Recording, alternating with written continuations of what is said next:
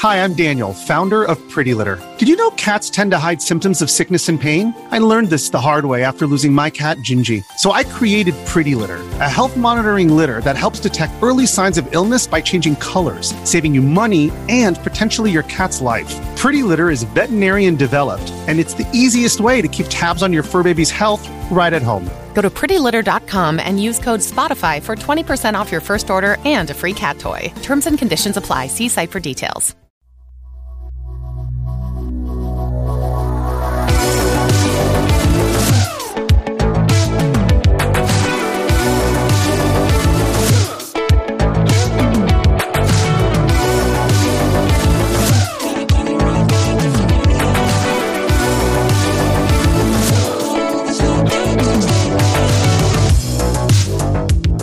Welcome to Channel F, Fanbyte's Video Game Podcast. I'm your host, Merritt K, and with me, as always, are my other hosts. Well, most of them. Nikki Grayson is still on the International Space Station this week, which I learned uh, is not as high up as you would think. No? How, No. how high is it? How high up? Well, th- on, it go? on this week's episode of Friends Reunion, which is another show on this network, uh, they were discussing, you know, like whether you could drive up to the International Space Station. If you had to guess in oh, like dear God. in miles, like Oh God. in digits. Okay, how many how many Uh-huh. digits do you think it is? Two? Two No. digit Three, miles? right? Three, Three. four? Oh, Wait, in miles? Yes. Mm, no, because Miles. space actually Hmm. begins, what, like. mm, Not much more than a mile up. Really? Like where the atmosphere technically is no longer. It's got to be like two miles up. I okay. Well, I need to readjust my uh, guess then because I was going to say like at least hundred, but it's if it's, a it's a, a little more than 100 is is where the international space station is because it's not in low orbit right it's like in Okay. space it's not like Okay. in the part where like you know y- y- uh, iron man flies up and then gets cold and has to and falls down like an iron man Right, it's, right. higher than that but it's still like not that high because Yeah. like think about driving 100 miles Yeah, Like- that's like going yeah, I do it a lot all the time. I've done it before. I'll do it again. Wow, You'll do very it uh, very noisy day uh, on my street. Uh, I just heard someone driving past who was driving to the International Space Station because you could do that. It's only like a hundred something miles. So like, why is going up so hard? I guess gravity. Are they driving Gravity. at escape velocity? Because you need to do that. See, that's why the thing, is right? That? Why why can't you just go slowly up? Because of gravity. I mean, I think by the end of this, what we'll have done is like reinvented the Tower of Babel, and uh, that I'm I pretty Yeah. sure turned out great for them. So we should do that. Yeah. Um. Why don't we Nope. just?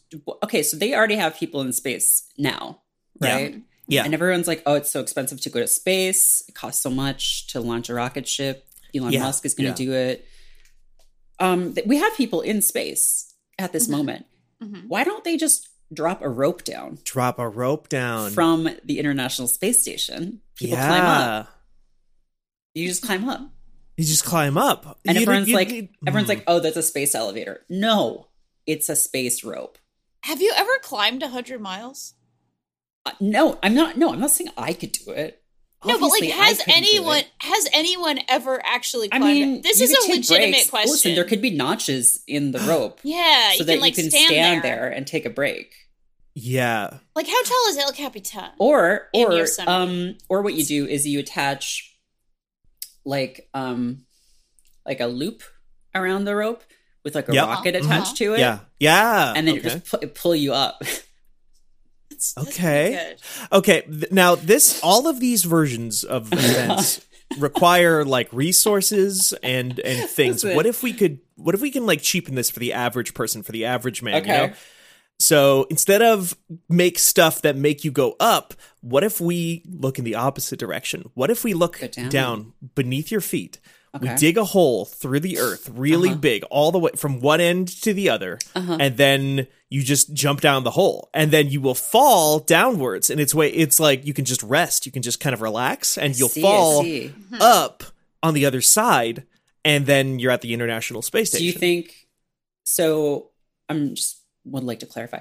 Um, so in your version of the world, uh, does the opposite side of the Earth uh, not have gravity, or are you slingshotting yourself with the velocity that you would gain by falling through? Is that sort of the idea? Yeah, I think that's the idea on that that that second one there. Yeah. Okay, yeah. That I mean, that's plausible. I mean, like that's I mean, you do. I've seen Looney Tunes. You you Yeah. like just do swimming motion, and I think that'll counteract the. no, yeah. kind of- Danielle and I did watch a movie about space the other day Yes. that where someone just does swim in space to move Yep. around.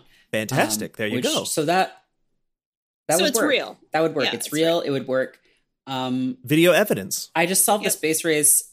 A rope is even okay. Like I'm not gonna tell you that a rope that long wouldn't be expensive because it would, hmm but it would be less expensive than rocket ships. Yeah, that's true. So I think we should do that. And um, in the meantime, uh, wow, I haven't even mentioned your names yet because I've gotten so obsessed with my idea of Well, it's okay. I mean, space rope. listen, we're climbing, we're going in space. It's distracting. I understand. Yeah, yeah. Um. Anyway, yeah. Nikki Grayson is on the International Space Station, but uh, Steven Strom and Danielle Riendeau are here with me as always, and uh, we're gonna do some staff picks. Human veins are supposed to be so long that they can wrap around the Earth like three times, right? If you were like stretch them end to end, we just need to like That's more get like one your brave atoms soul. That or sounds your molecules. That Yeah, sounds that's fake. like that's like molecules. That's like, oh, your intestines would reach six miles. Mm-hmm. How long think are so veins? your intestines are like six feet. Okay, the vast system of blood vessels, arteries, veins, and capillaries is over sixty thousand miles long. What the fuck? That's what? That's how's that possible? I mean, capillaries get very small, like the little teeny veins that you have in like your fingertips and stuff like that. But and it's not like it's not like if you were to like devein somebody, uh, that that would then just be working like that. I think it's if you- Devein thrombosis, if you will. devein thrombosis. Uh-huh. That's the that's what it's called. That's the disease when somebody is just kind of loses all their veins at once. When the, all the veins come out and come to life, like Doctor Manhattan. yeah, exactly. um, yeah, this is rough waters we're in. Um, but I do think that making a rope out of uh, out of human blood vessels is sort of an interesting because then wait, then we're in space elevator territory. You you shrink yourself down and you get in the blood vessel and it just launches you up because of blood vessel pumping. because blood. of the blood pumping. well, you need a heart for that. I mean, we can get heart. Listen, if we have if we've got blood vessels, the heart's going to be easy. That's the easy Yeah. part. You just They have just someone grow those- standing there Easy pumping part. it, just like clutching it, and that's they just gonna grow those. space. Yeah. Anyway, oh, human um, power, the ultimate. We've energy. invented a kind of horrifying um, biopunk future, and I, Yeah. uh, you know, I for one uh, await our new uh, fleshy overlords. But for now, let's talk about some games we've been playing.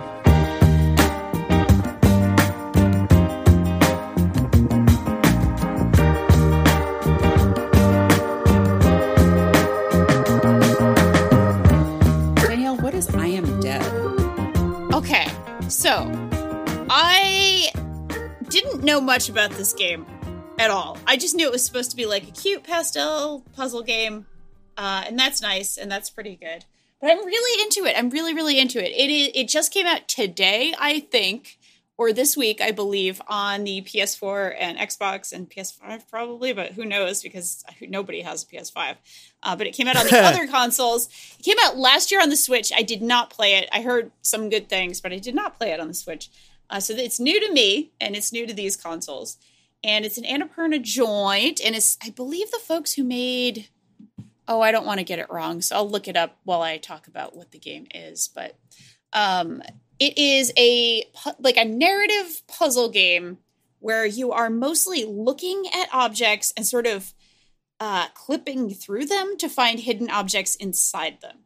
Uh, So Oh. you're basically like you are a ghost. So it kind of starts with you walking on a little beach. You're this like you know old British dude. You live on this beautiful island that's now kind of overrun by tourists, but hey, you know it's not so bad. You you still like your island, and you talk about your dog who passed a few years ago, and then it's like, oh, I am dead because you have a memorial bench, and you used to be a museum curator, so I guess that's why you're so good at like looking at things and looking at intricate things and looking at scenes and finding hidden objects and finding all kinds of cool things.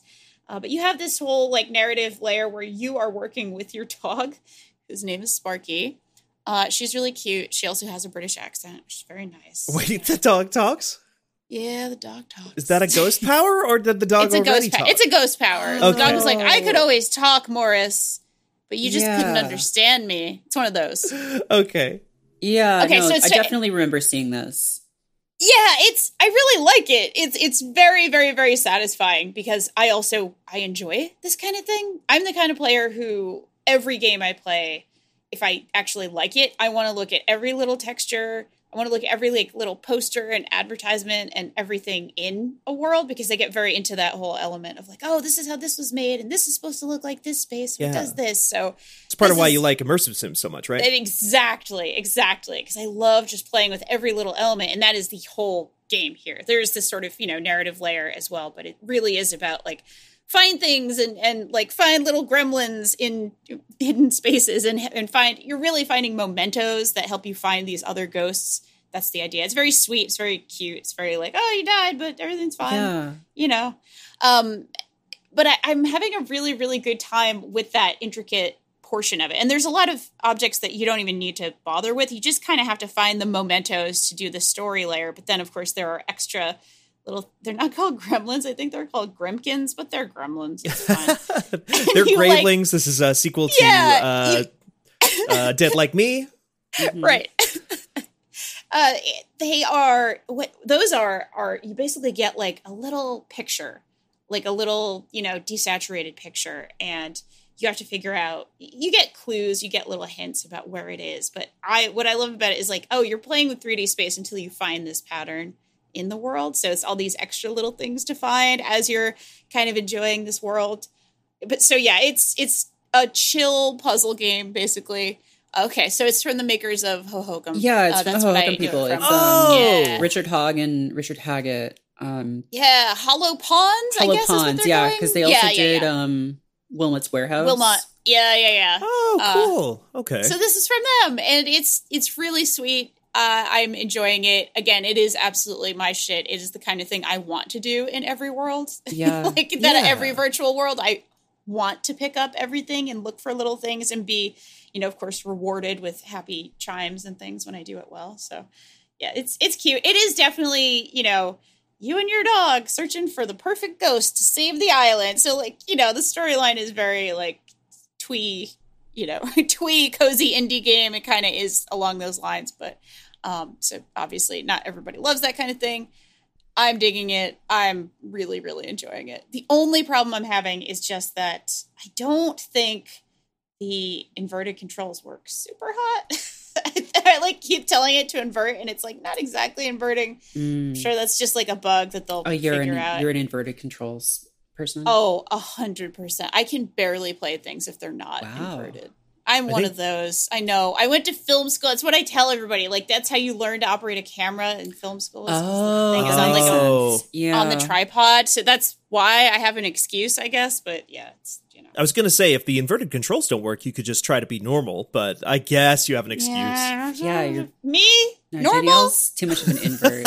that's what that's the term I made up for people who use inverted controls. You're like an Mhm. Just invert. an invert. I don't think that An was invel? anything. I don't think invert was anything before that. So No, So no. now Um, it's me. yeah, a lot of inverts uh, Uh. here at Fanbyte. Uh, yeah, I feel like maybe I used to use inverted controls because like I feel like I played some flight sims and stuff as a kid because like my cousin Mhm. and uncle were really into them, and like when I would go over to their place to play on their computer. I would play stuff like that, and I guess I think flying is like inverted controls. Yeah, it Usually is. is, yeah. Like Yeah. you play a, a X-wing or TIE because fighter yeah, or because something. you pull down on the stick to go up, and then you Yeah, push forward to yeah. go down. Um, but at some point, I just switched, and now I just use normal. Now Huh. I kind of love. Curious about inverted about about that phenomenon of just like it's just like such a weird, not weird, but like just kind of like a, a preference thing. It's like almost like left-handedness, It kind of is, which isn't it's a preference. It's probably about obviously. as it's prevalent. like a yeah, it's like just like a different, you know. Oh, I just this is more natural to me. right. Hmm. Yeah. Honestly, yeah, just makes sense to my brain for whatever reason. That's cool. That's but I dig it. It's yeah, no, I am that- dead. It looks neat. Um, Yeah, see, exactly. You said it's Yeah, on Paul Steam and stuff now. I'm not sure if it's on Steam. It just came out on the other consoles, so PS5, Oh, PS4, I believe okay, the cool. Xbox. Uh, it might be. Let's see. Yes, it's also it, on I Steam. it came out on it Steam is last also on Steam. Yeah, because I, Yeah. definitely remember looking at it, but I just didn't get around to it.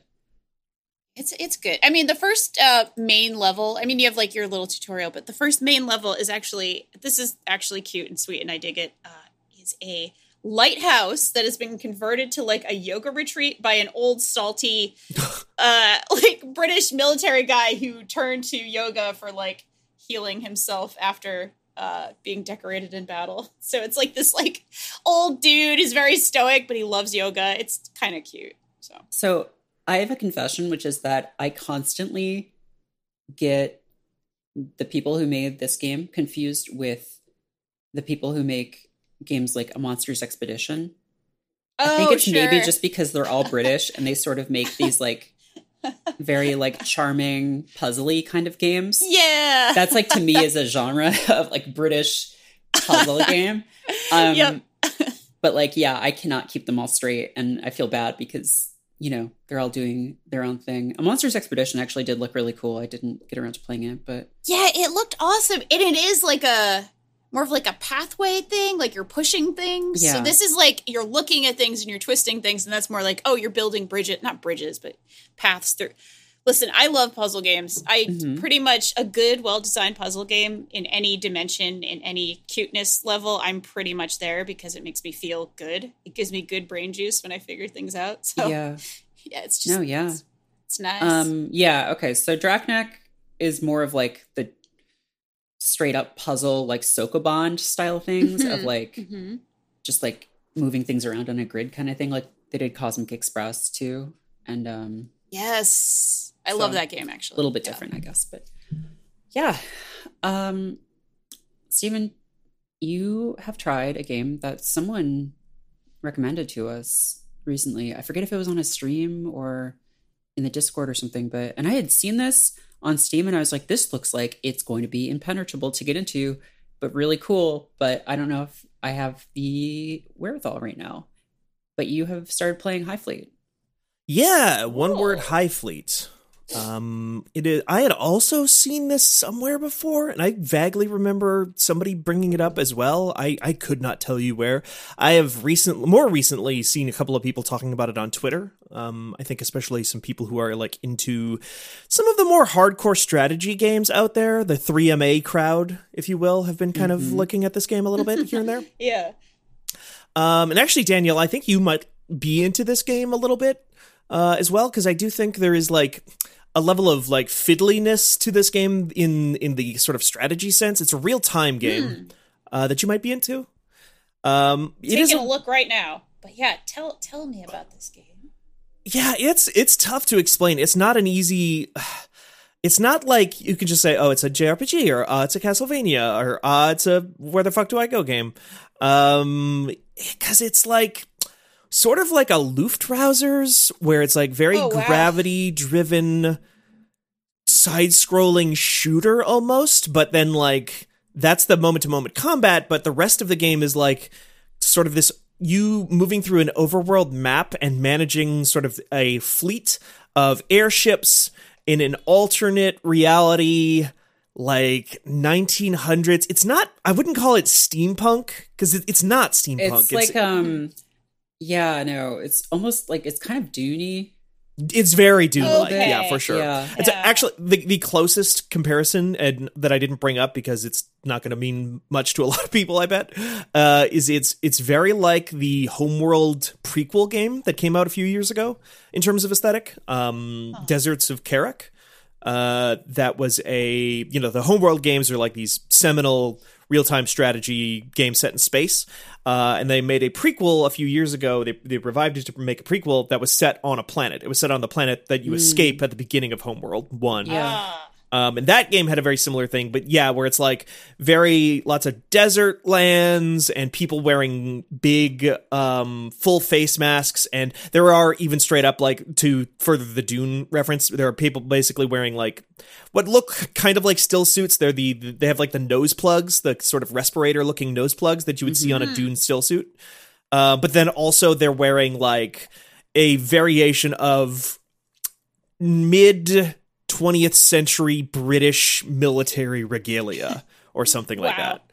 And you'll or you'll see like a guy who's like very clearly meant to evoke sort of like Saudi Arabian royalty of, of the modern day with like um that sort of like uh um aesthetic but then is also wearing like and like has like a modern like almost business suit but then is also wearing a big flat face mask as if they were like a warlock from destiny or something like that. And so it's like a cool look and there's a lot going on um because you are managing this fleet of these sort of airship fighters Yeah, like big weird floating bricks.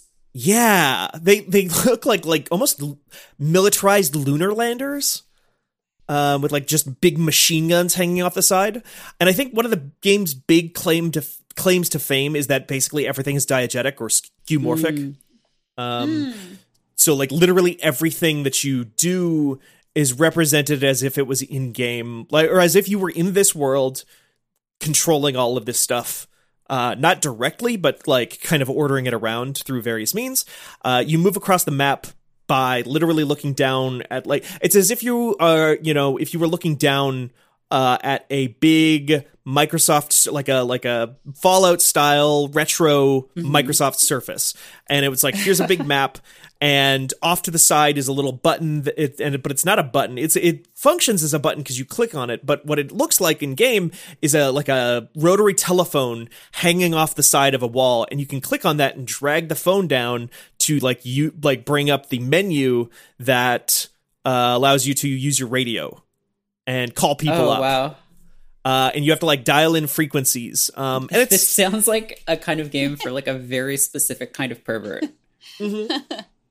I think one of the things that the game does really well is it evokes that style of thing. Like it looks on the surface like an Eve Online or something like that, but like maybe a more maybe a more interesting to look at Eve Online, like a, a more abstracted version of that.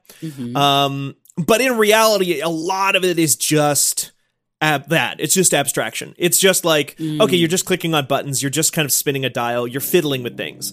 Um, and the fiddling isn't particularly difficult or hard, but it looks and evokes that feeling of that kind of like, what if you were playing a hardcore war game?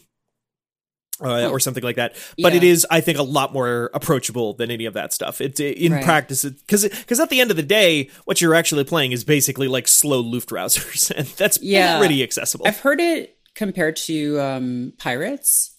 Mm, mhm. uh, Sid Meier's Pirates, which is like um goes back to like God, like the Genesis and like P- early PC games and stuff. Um, just that level of like because those early games too had like weird mini games for like literally everything you had to do. Like, oh, you want to check your map? Nope, there's like a Yeah. weird, weird like astrolabe thing you have to use to like see where to go. Yep. Um, and this seems kind of like that, which is really interesting to me. I don't know. I kind of like admire the work that goes into a game like this of just like Yeah. being so dedicated to like a specific like aesthetic and like um certain design decisions. Yeah, absolutely. Like it, it, sticks to that very, uh, like I said, diegetic sort of Yeah. aesthetic and basically everything. Sometimes it's a little annoying. Right. Um, I think the uh the interface. Even like tutorials and stuff like that in this game are diegetic because it'll be, literally be like, here's a big painting of a guy pointing at a thing on your interface, literally, and saying like, click this button to do this, and it's it's like as if he was in the room with you and trying to tell you how to use your own equipment Oh, or something wow. like that.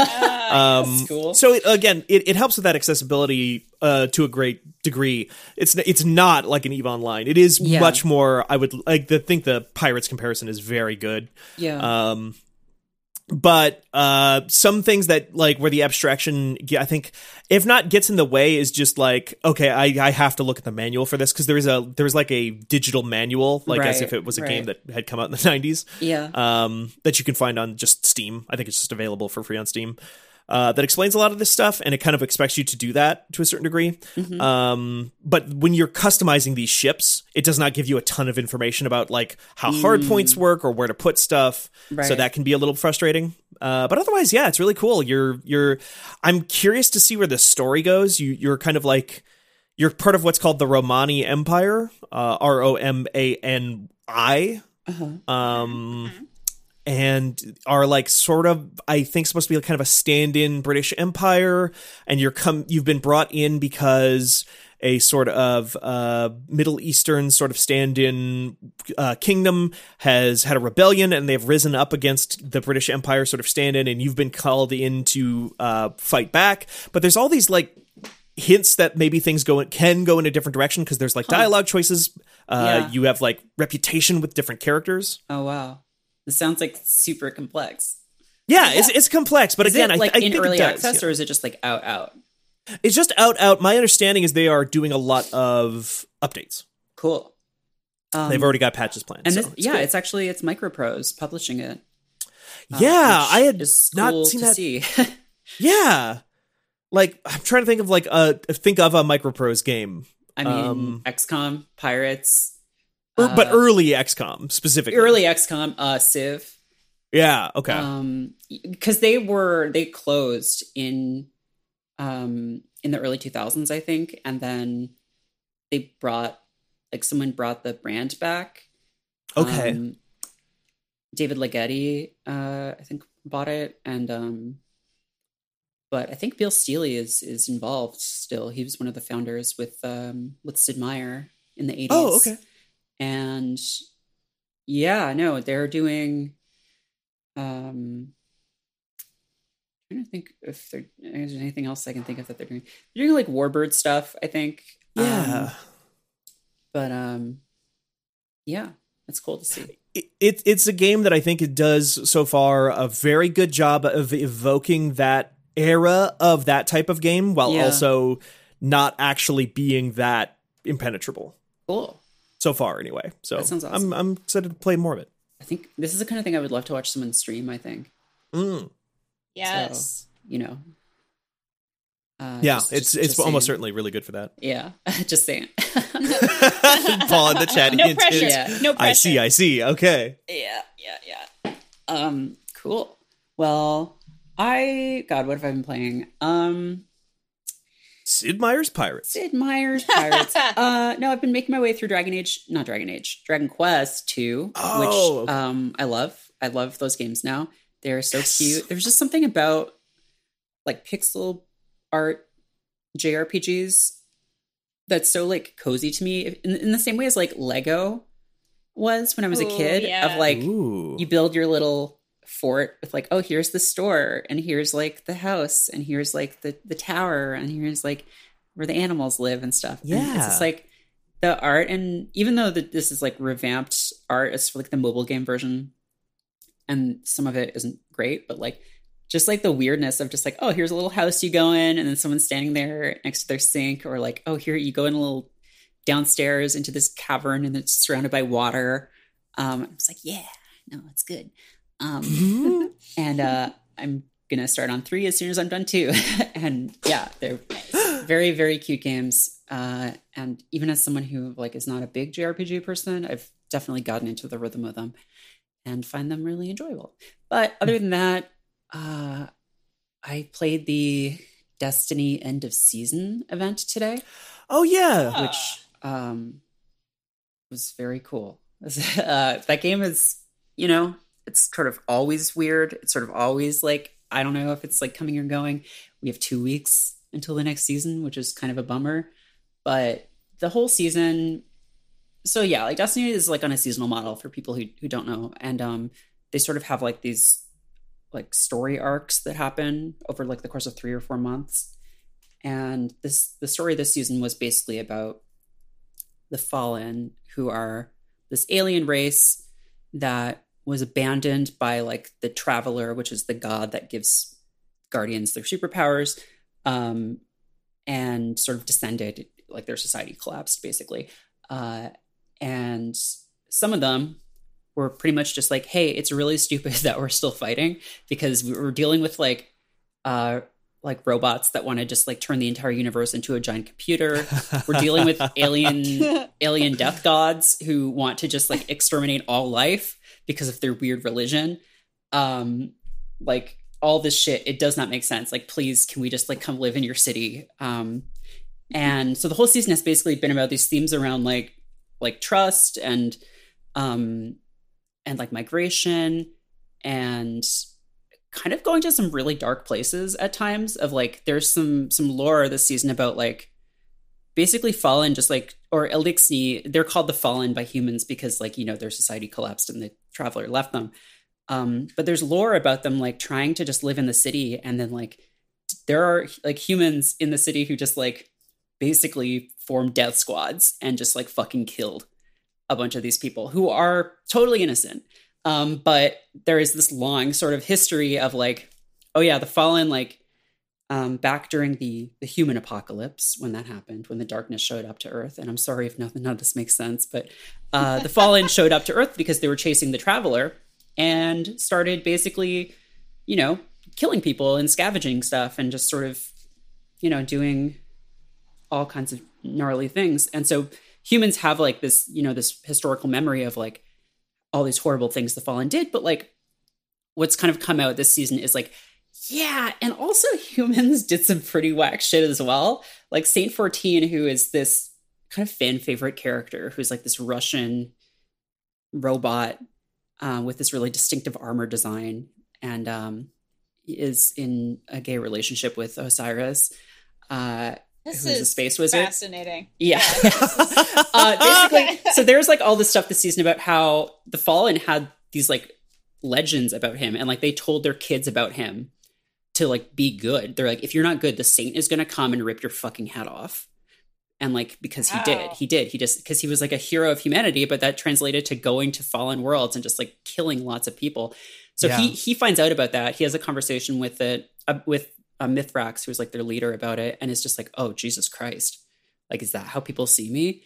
And so he's sort of over the course of the season has kind of had this development where he's like, um, realizing that like, oh no, we're actually more similar than we are different, and like we've both done really like both sides have done really horrible things, and like we need to like move past that.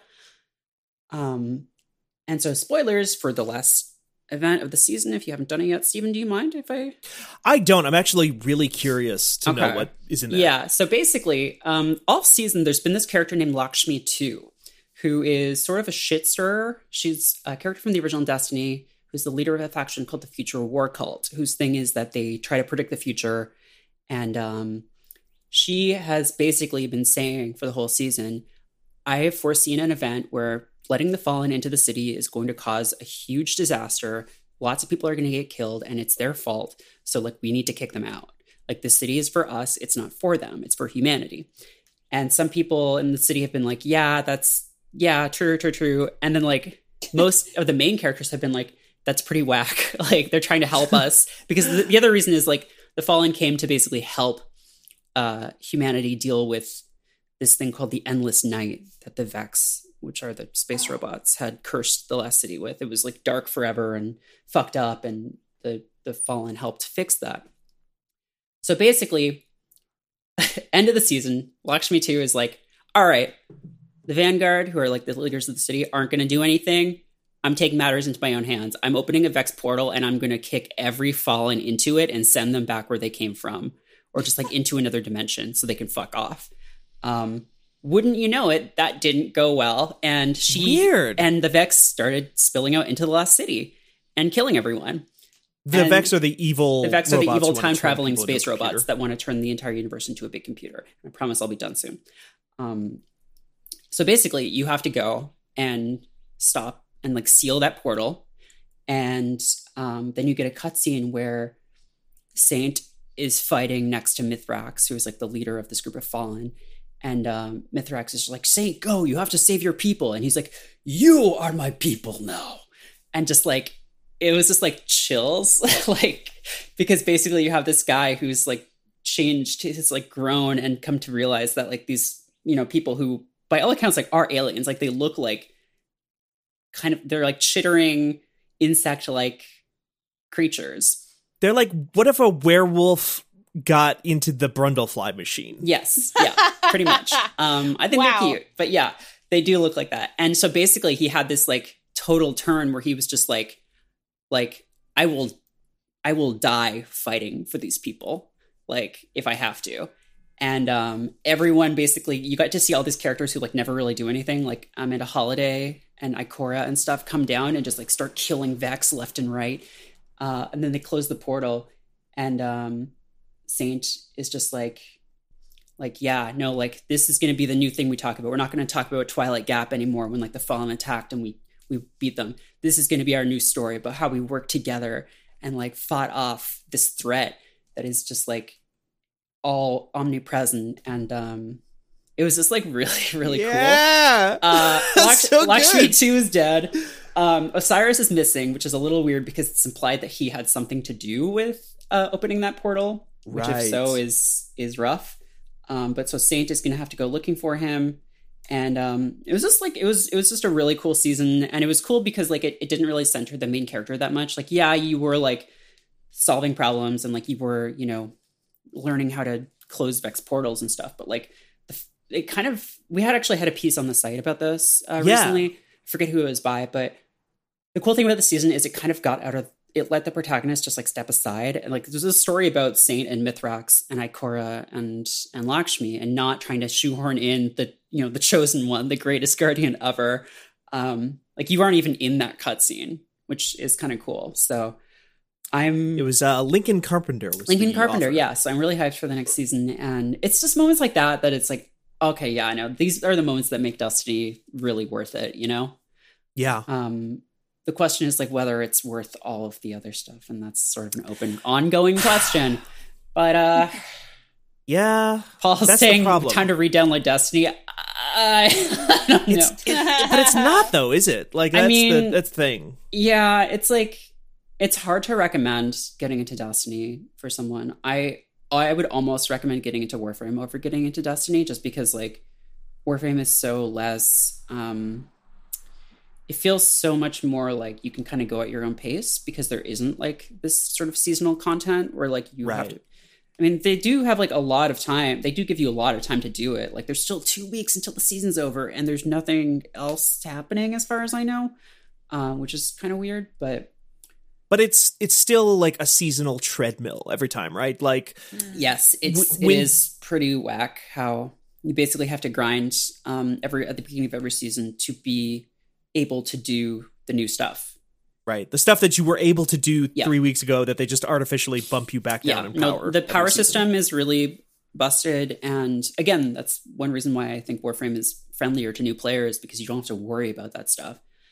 Um, there is no like real falling behind in Warframe because you can always sort of do activities together that will benefit everyone. Whereas in Destiny, Yeah. it's a lot more like, okay, well, if you're not power level thirteen thirty or whatever, you can't do Grandmaster Nightfalls. You just they won't let you do them.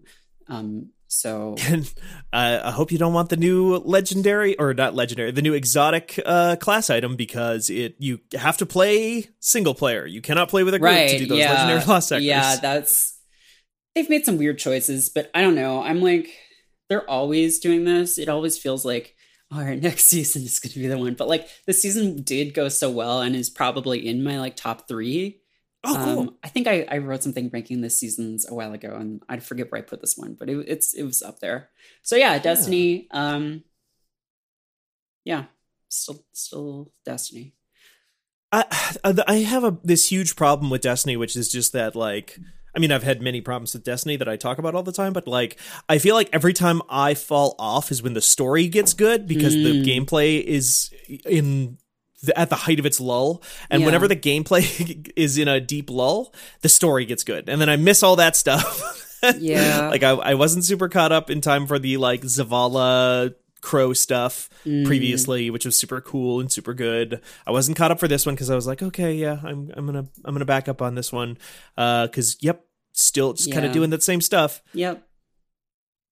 Yeah, it's again, yeah, hard to recommend people to get into it, but I'm sort of felt like I was expecting very little for this end of season event, but they they really nailed it. So Yeah, cool. Yeah, um, so I would say let's do question time, but I think I found a letter here. I think we've had a Oh. visit from the Goodwill Goblin. Oh my god, they came back. What's good at Goodwill? What's good at Goodwill? What's good at Goodwill? What's good at Goodwill? Yeah, the Goodwill Goblin came back and uh isn't here right now, but he did leave. Oh, uh, okay. Some did leave some uh some notes for us. Uh the Goodwill Goblin, if you aren't familiar, is a Twitter account run by Fanbyte podcast producer Jordan Mallory, who routinely goes on the Goodwill website and finds just really interesting games related things that uh that they're selling on Goodwill.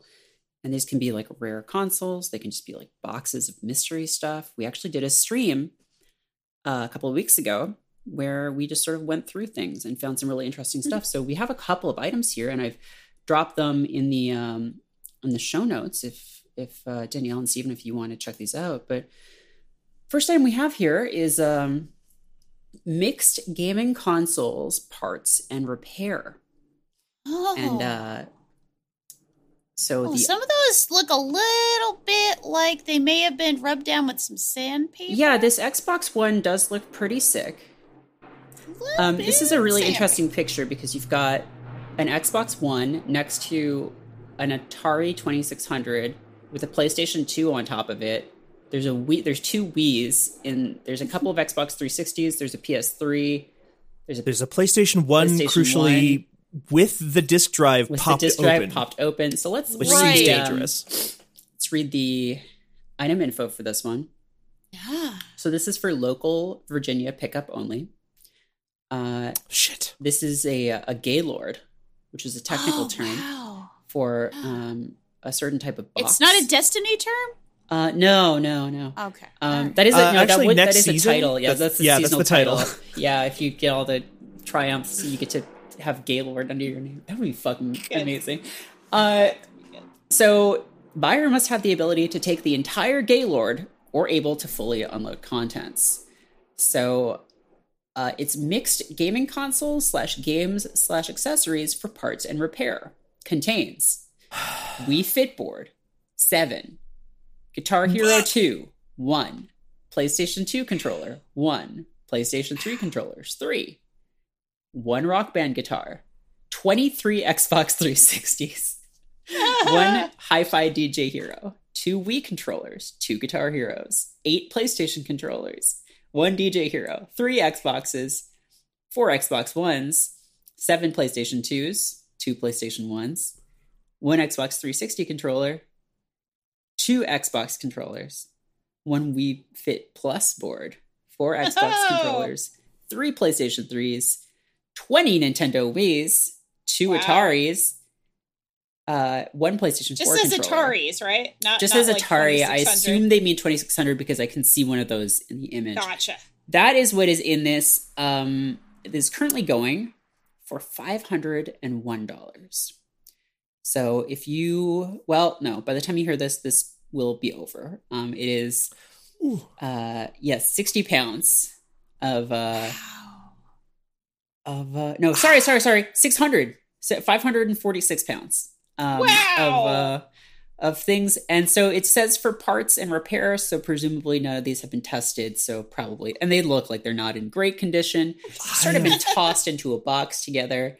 Um, but if you want, if you want all this, you could get it for five hundred dollars I Now, will say if you're local. that the, it doesn't specify here because I assume the people uh, involved with this probably don't know the difference. I will say that PlayStation 3, the single PlayStation 3 that I can see here, does look like it might be a launch PlayStation 3, Shit. which is actually kind of rare and valuable because it's the one that has the for? emotion chip. yeah, I don't actually know. Like, yeah, because you have to specifically get a 60 gigabyte launch PlayStation Yeah. 3. Uh, because that has the emotion chip in it. I think that's what it's called, the emotion chip. Yeah, yeah. It, Yeah. They basically just have a PlayStation 2 inside of a play in tho- of those PlayStation 3s, and they took that out of all Mm. future. Yeah. So Yeah. I imagine this will so there's still 5 hours left. I imagine this will go higher than 500 by then. But um yeah, you do have to be local for that one because it is incredibly a lot and they don't want to ship it, which is understandable. Uh kind of something different. Mhm, We have a Milton Bradley vintage programming microvision gaming system. Wow. I have never seen this before. Wow. I have never seen this before. This is a Milton. it's a handheld, it's a Milton Bradley handheld that's cartridge based.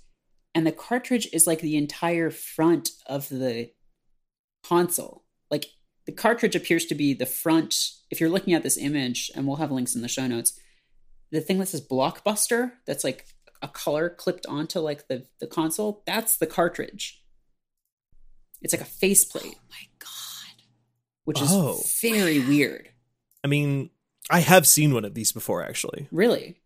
My grandparents, I think, had one with sp- not multiple cartridges, but they did have baseball. Okay. That baseball cartridge that is shown here, they definitely had that in there. Uh, my my grandparents had a sort of crawl space under the staircase leading into their basement uh, that had a door on the side, and it was sca- very scary for me as a child. Um, and I never went in there. And in a box inside there, when I would occasionally stick my head in there, they did have this and a bunch of other various toys from their children and Yeah. um, grandchildren. Cool. It's um not no real uh, information here, and it's it is untested. But the games it comes with are Mind Buster, Alien Mhm. Raiders, Baseball, Sea Duel, Pinball, Ah. Connect Four, and Star Trek Phaser Strike. Star Trek Phaser Strike. I'm so curious about this thing now. Yeah, see. see. It Uh, kind of looks like a phaser. It does kind of look like a phaser or like a tricorder or something. It's like a little handheld Yeah. thing. Um, this kind of reminds me of some older.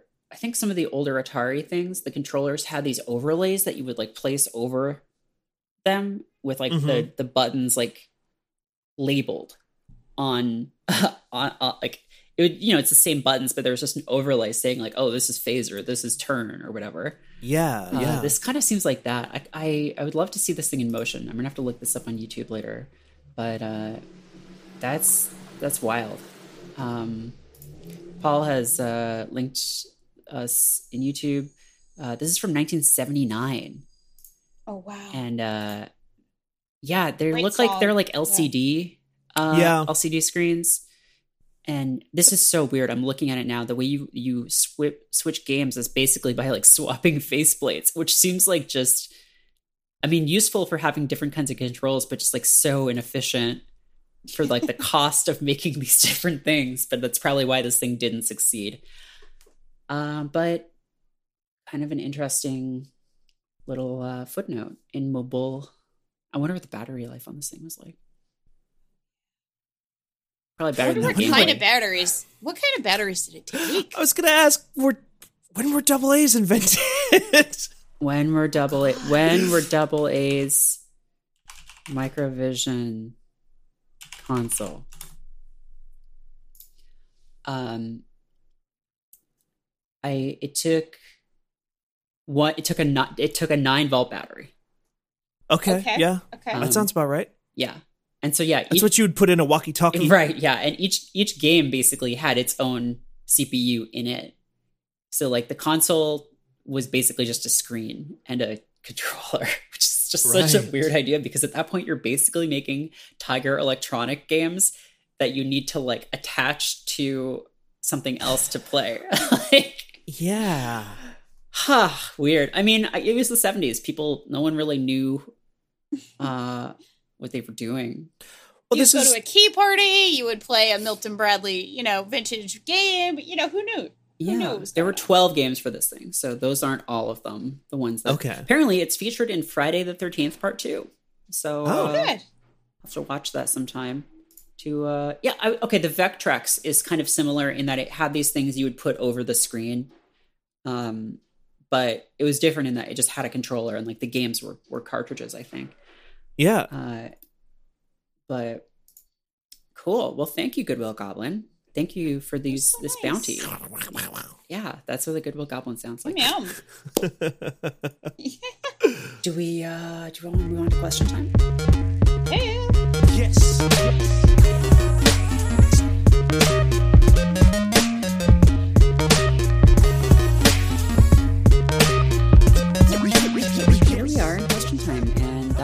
Is a segment where you can send us your questions and we will answer them to the best of our abilities. If you want to ask us a question, you can do that in the Fanbyte Discord, which you can find at fanbyte.casa. There's a channel called Fan, uh, not Fanbyte, uh, called Podcast Questions, and you can ask them there. Make sure to note they are for Channel F. First question is from Dull Focus, who asks, What's the most frustrating difficulty spike you've experienced in a video game? Oh. This one brought me back. Yeah. This one really brought me back. There is a game I reviewed once in my first year as a professional game reviewer. It was called Alien Spidey. And was like a cute platformer that had like actually really good mechanics. You had this you were like a little spider, you were an alien spider. Shocking, I know. But it had this really kind of fun slinging mechanic. Like that's how you move Hmm. through the world. And it was a 2D platformer. Oh yeah. I remember this. And yeah. it was yeah, it was actually a pretty good game, but there was one level. Like it, it was a fairly difficult game throughout, but there was one level that took me like I swear to God, like 75 tries. It was just maniacal because you had to get like perfect timing on this sort of water based thing, and you had to get like perfect jumps, and you had to keep getting perfect jumps. And it wasn't even that far into the game. I think it was only like, you know, second world or third world or something. And I got so angry trying to beat this that I like, I had to turn the sound off the game and just grind it while I was like listening to podcasts and listening to like feel like I needed to listen to something educational because I was so mad and I was like, I'm rotting my brain right now Mm. trying to just beat this one stupid ass thing. And yeah, it was it was just wild. And I remember watching the developers play it, or maybe somebody in PR or something, and they had to like do it 75 times in a stream like the next week when they were like showing off their cool games. So it was like they really there's something off with that level. This isn't like the end of the game or anything, right? This no, is just it was like in the middle of the game. Not even, maybe not even all the way in the middle. Like it was fairly early on. It was really wild. This one level. I'll have to. That- I'll have to go back and look at like what the level. I know there was water involved, and there was like perfect timing and like perfect skipping off the water, basically. that does kind of like something about that tracks for me though too like to a certain degree because alien spidey is one of those games that i feel like was in the first humble bundle i ever bought when humble bundle was like Yeah. a Maybe, thing yeah, That that, makes right. sense. Yeah, I- i feel like that entire era of indie games like there was like that and gish and like Yeah. braid was uh, like even maybe a little bit later like there was a there was a roughness maybe. dishwasher Yeah. dead samurai yeah yeah. there was like a there was like a degree of roughness to some games of that type from that era, especially um, 2D platformers. I feel like that was like indie games were coming onto the scene. There weren't a million of them yet, and there wasn't like a necessarily shared language for like what good balance was yet in a lot of things. Yeah. And it, like again, I don't want to say, "Oh, this game sucked." It was a good game. Like it was, it had cool mechanics. It just there was just a level that was miserable in the middle of kind of nothing. So yeah, Huh. Um, my personal uh difficulty spike, the one that definitely sticks out the most to me um throughout history, there might be worse ones, but the first one that came to mind was the final boss of Mirror's Edge, the first one. Mm. Uh, I don't know if either of you played that game. I did. I don't remember the final boss, but I do remember getting frustrated at the parts where they introduced guns and it became much easier Mm-hmm. to just take a gun from someone and shoot everyone than it did to actually like play the game. Right. So that's exactly th- this is sort of a self-imposed sort of difficulty spike in a way in its own way, but um b- that final boss um that final boss uh very very very much wants you to use guns and I had uh set out to never use guns in that Mhm. game. So I never used guns Oh. throughout all you of get a Mirror's cheevo Edge. for it. You get a cheevo for it. In my case, I think it was a trophy because I think I played on PlayStation 3. But um, yeah, um, there are parts of that game where it definitely gets way harder and it's just like, hey, just use a gun, idiot. Yeah. Um, we really want you to just pick up a gun in this game that like is pretty diametrically opposed to the Also, the concept of guns that. are not good. They're not They fun. feel really like weak and yeah. impotent. But the final boss is this like big dude in the middle of a big room at the penthouse of a big cyber tower. And he's wearing battle armor. He's some kind of mercenary or SWAT cop or something like that. So he's just like covered in pads and you need to like sneak up behind him five times. If you're if you're not just shooting him, you have to like sneak up behind him like five times and um choke him out or something like that each time. I can't quite remember the exact specifics, but the entire time you're in a big giant room with very little cover and he's just shooting at you. He just gets a gun. And um I probably played that boss fight about 200 times. it was ridiculous. Did you finally beat it? I did. Yeah, I did do it. Not that I ever got the platinum or anything because that game is also like all the trophies in that game are about like speed running and stuff like that and I was like fuck that. I'm never playing this game again. Yeah. um god, I'm sure there are some that I'm just not remembering. Um but for me the most recent ones are um Shin Megami Tensei 3, the uh fucking skeleton man. Oh, Matador. Matador, Skeleton which Man. at first I was just like, uh, this game sucks. I fuck fuck this game. This game is bullshit. And then I figured out like the one spell that you're supposed to cast to beat him, and I was like, oh, that was easy.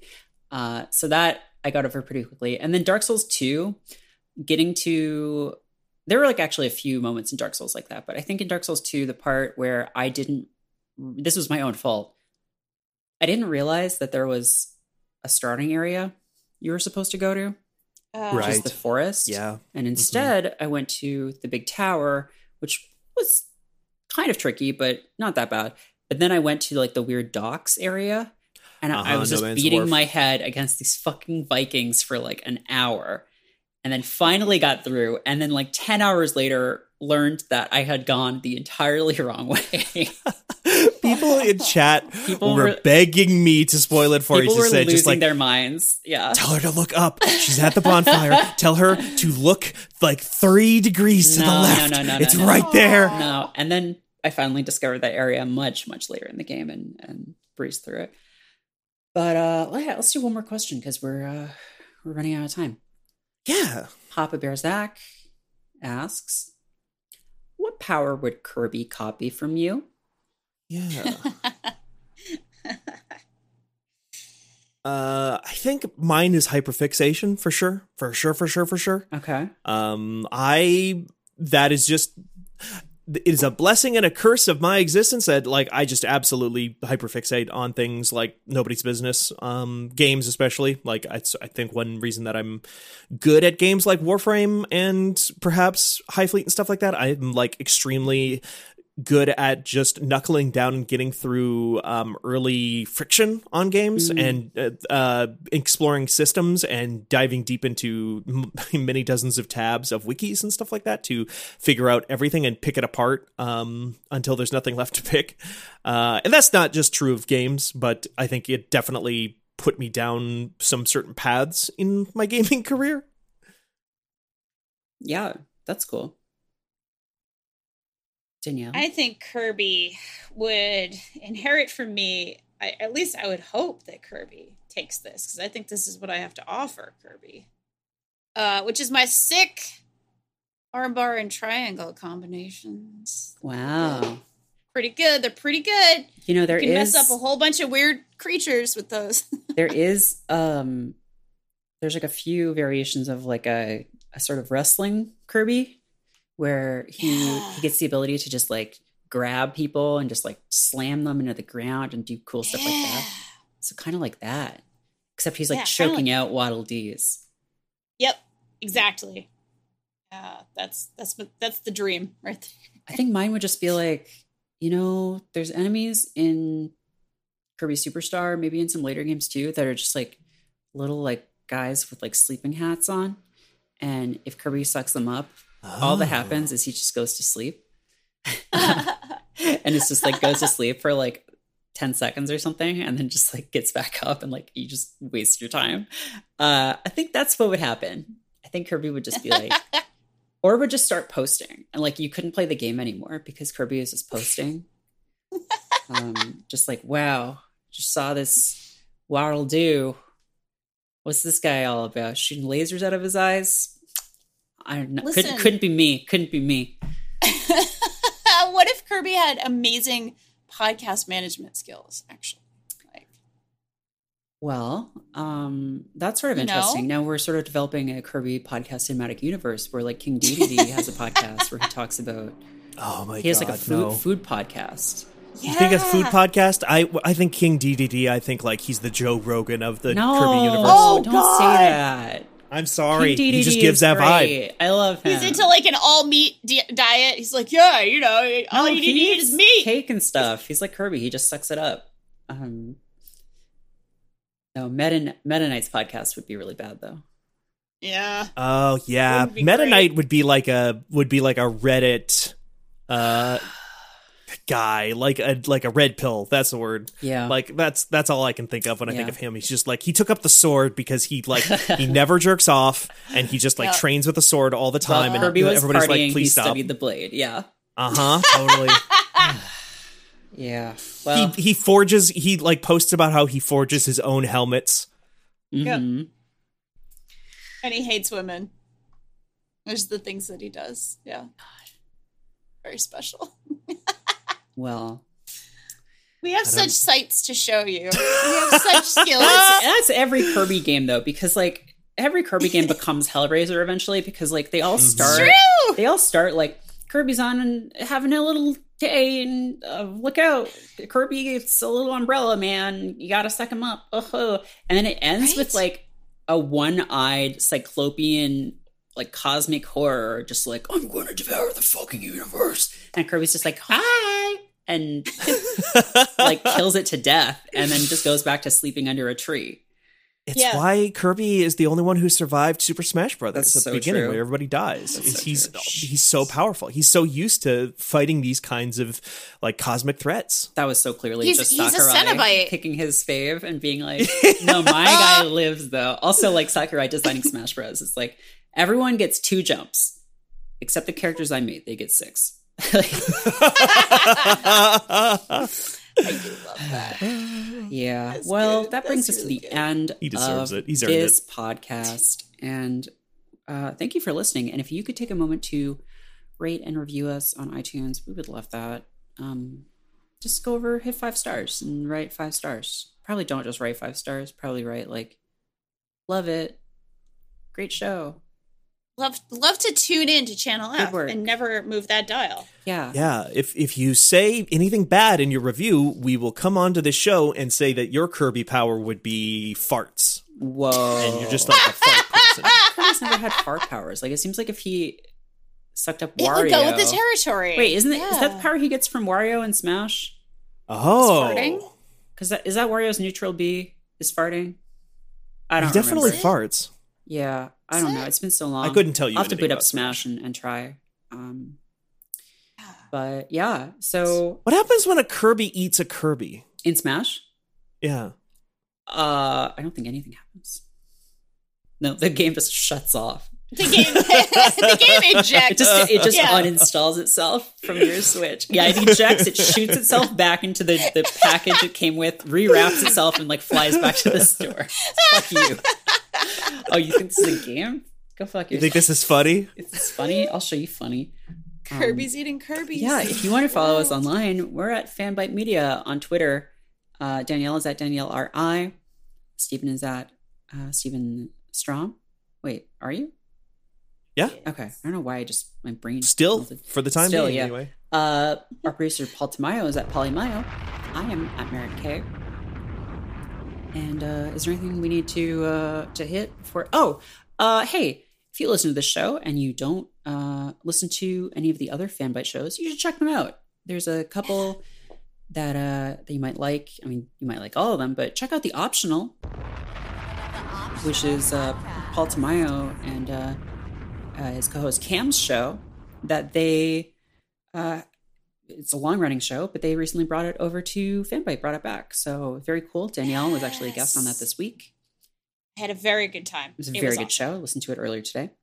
And uh, check out Thanks for the Knowledge as well, which is um, uh, Fanbyte head of media, John Warren, uh, as he recaps the week's news and uh, interviews people. And uh, yeah, there's a great interview with Halley Gross uh, out this week that uh, she she wrote or worked on the The Last of Us Two, and there will be a link to that in the show notes if you want to check that out. So yeah. Can a Kirby eat a Kirby that already has a third Kirby in its mouth? Hmm. This that goes beyond the scope of this podcast. This it's, it's above my pay grade.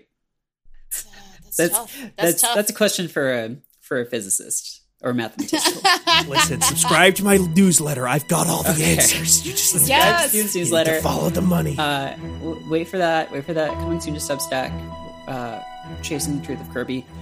And um, thank you again for listening. And until next week, I don't let a Kirby eat another Kirby because it will destroy the universe after midnight. and uh, keep that dial tuned to Channel F.